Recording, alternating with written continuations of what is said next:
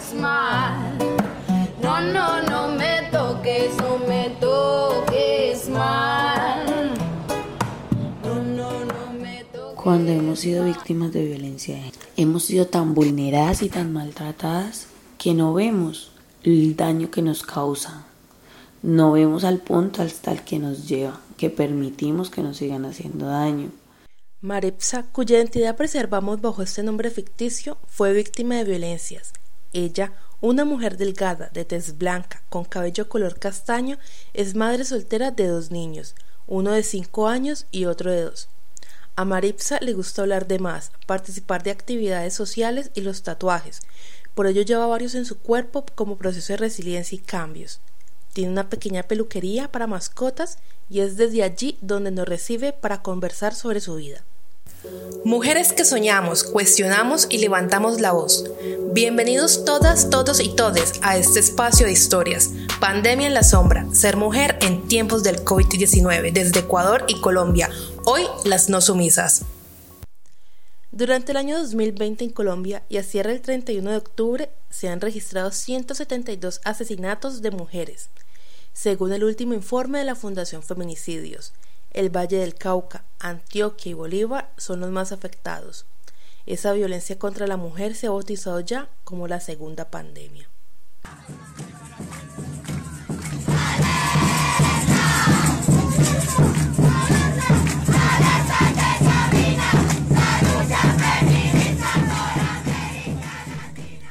Hay una base social feminista que lucha para que esos abusos no queden en la sombra Pese al confinamiento obligatorio que afrontaba nuestro país entre marzo y septiembre, se volcaron a las calles en un llamado de SOS, pero también de reivindicación, visibilización y resistencia en grupo. Las calles se convirtieron en su segundo hogar.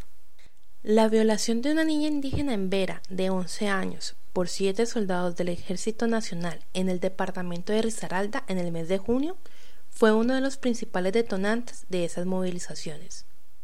Deja de pararte en mi tierra, deja de devorar mi confianza, deja de pararte las caderas moviendo las manos para levantar faldas. Nos encontramos a una temperatura de 31 grados centígrados y en un país tan diverso por su geografía y pisos térmicos, viajamos al departamento del Valle del Cauca, cerca al mar Pacífico, cuya capital es Cali nos dirigimos al terminal de transporte de esta ciudad para adentrarnos una hora más al centro, Buga. Allí nos recibe Mónica Gómez, docente de los programas de Psicología y Trabajo Social de la Universidad del Valle.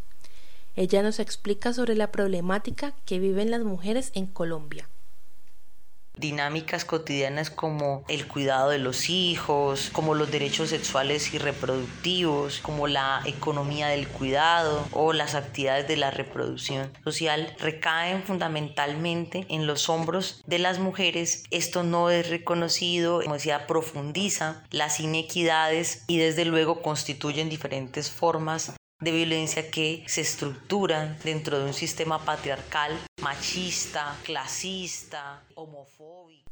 Durante la semana del 20 al 26 de marzo, donde iniciaba obligatoriamente el confinamiento, se incrementaron en un 230% las denuncias de violencias domésticas a través de llamadas a la línea púrpura, donde en promedio recibían 70 y 80 y en ese periodo aumentaron a 297 según Temblores ONG. Maripsa conoce en primera persona por lo que pasan muchas mujeres que llaman a esa línea de emergencia y lo difícil que es salir de esa situación. Salir de este proceso para mí fue muy duro y fue muy lento. Después de que recibí muchísima violencia psicológica, demasiada, mm, por mi cuerpo, por mi carrera, por mi casa, Luego tuvimos un hijo y aún ahí las cosas empeoraron. Empezó muchísima más violencia, empezó a ser mucho más odioso, mucho más explosivo.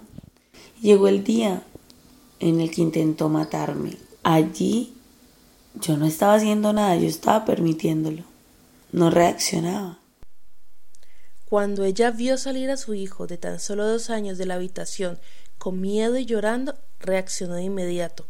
Como pudo, tiró a su esposo y se defendió. Se separó de él, pero luego de cinco meses su ex esposo regresó suplicando perdón y volver con ella. Volví con él, nació el bebé y duramos tres meses. No lo aguantaba, la verdad. Ya me di cuenta que no lo necesitaba en mi vida, que yo podía ser feliz sin él, que él me estaba haciendo mucho daño, que mis hijos necesitaban un hogar lleno de amor, no en medio de gritos, personas que no se hablan, que son ignoradas, que no sienten amor hacia la otra. Y mis hijos estaban reflejando eso. Entonces yo le dije, mira, no es ni por ti ni por mí, es por ellos. Ellos merecen un hogar lleno de amor. Y aquí no hay eso. Ya luego volvió a pedir perdón y ahí sí se lo dije. Porque me amo, porque adoro a mis hijos y porque algún día te tuve un cariño, te vas de mi casa. Maripsa hace tres años exactamente se separó y aunque todavía tiene muchos miedos, permanece íntegra, fuerte. Para reivindicarme conmigo misma, me empoderé, me empoderé un montón, me llené de amor propio, me volví una mujer fuerte, conocí el feminismo y yo digo que el feminismo salvó mi vida. No, no, me toques mal. No, no, no me toques, no me toques mal. No, no, no me toques mal. Uno creyendo que, que están en un hoyo negro y luego darte cuenta que tienes toda una tribu afuera que son sororas y llenas de amor hacia ti. Hacemos una llamada telefónica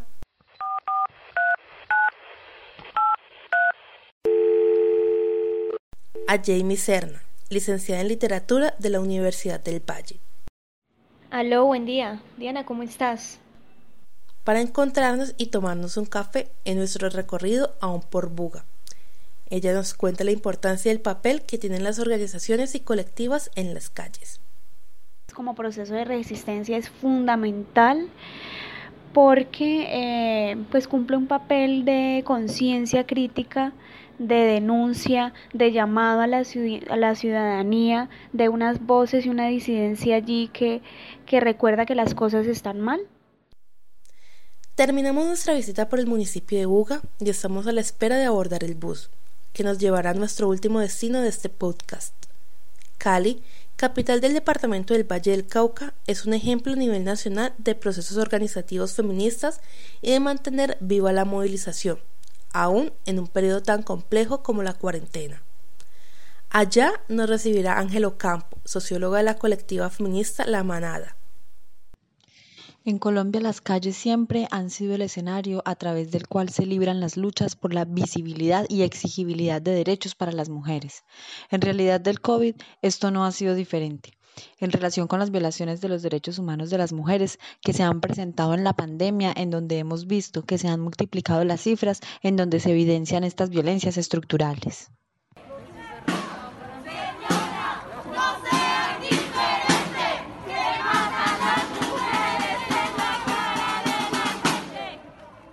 Tratado de empoderar y apoyar muchas mujeres de mi círculo que han logrado salir de estos círculos viciosos de daño, de maltrato, de violencia.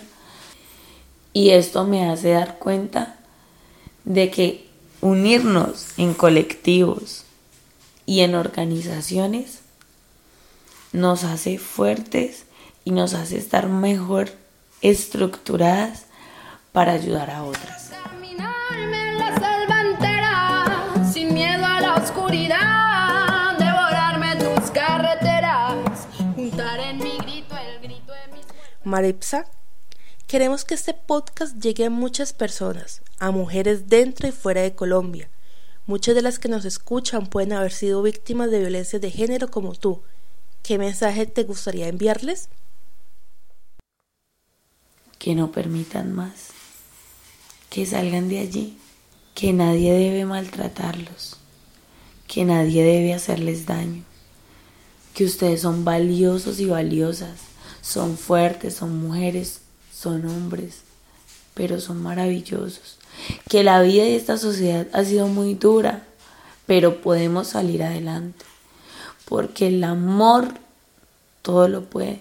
Y el amor propio, no el amor que el otro nos dé, el amor que sentimos por nosotros mismos es grande. Y somos fuertes, somos guerreras. Vamos a enfrentarnos a comernos el mundo. Busquemos colectivos que nos ayuden, que nos apoyen, busquemos organizaciones que nos muestren la realidad, que no estamos solos, que al lado podemos tener una persona que nos pueda acompañar a llevar algún proceso del cual aún no podamos soltar, pero que nos pueda dar el apoyo para salir de él, de ese círculo de daño, de maltrato, de violencia. Porque yo no quiero que nadie viva lo que yo viví. Los tapabocas no han acallado las voces de las que ahora son compañeras y hermanas, himnos y cantos trascienden fronteras transformándose en un lenguaje universal. Juntas hacemos resonar, juntas somos más fuertes. Gracias por escucharnos. Este episodio lo produjimos Paula Alejandro Seche y yo, Diana Marcela San Clemente desde Colombia. Nuestra mentora Teresa Bouza guió esta producción. Esta historia fue creada en la Mediatón Numeral Resonar, organizada por Chicas Poderosas y la UNESCO, con el apoyo de Google News Initiative. Para escuchar todas las historias sonoras creadas de forma colaborativa e interdisciplinaria por mujeres y personas no binarias de Bolivia, Colombia, Ecuador y Venezuela, visita chicaspoderosas.org slash historia resonar. Agradecimiento especial a Melk, Axel Roger y Darío Caiza por las ilustraciones que acompañan nuestro programa de hoy. Hasta pronto.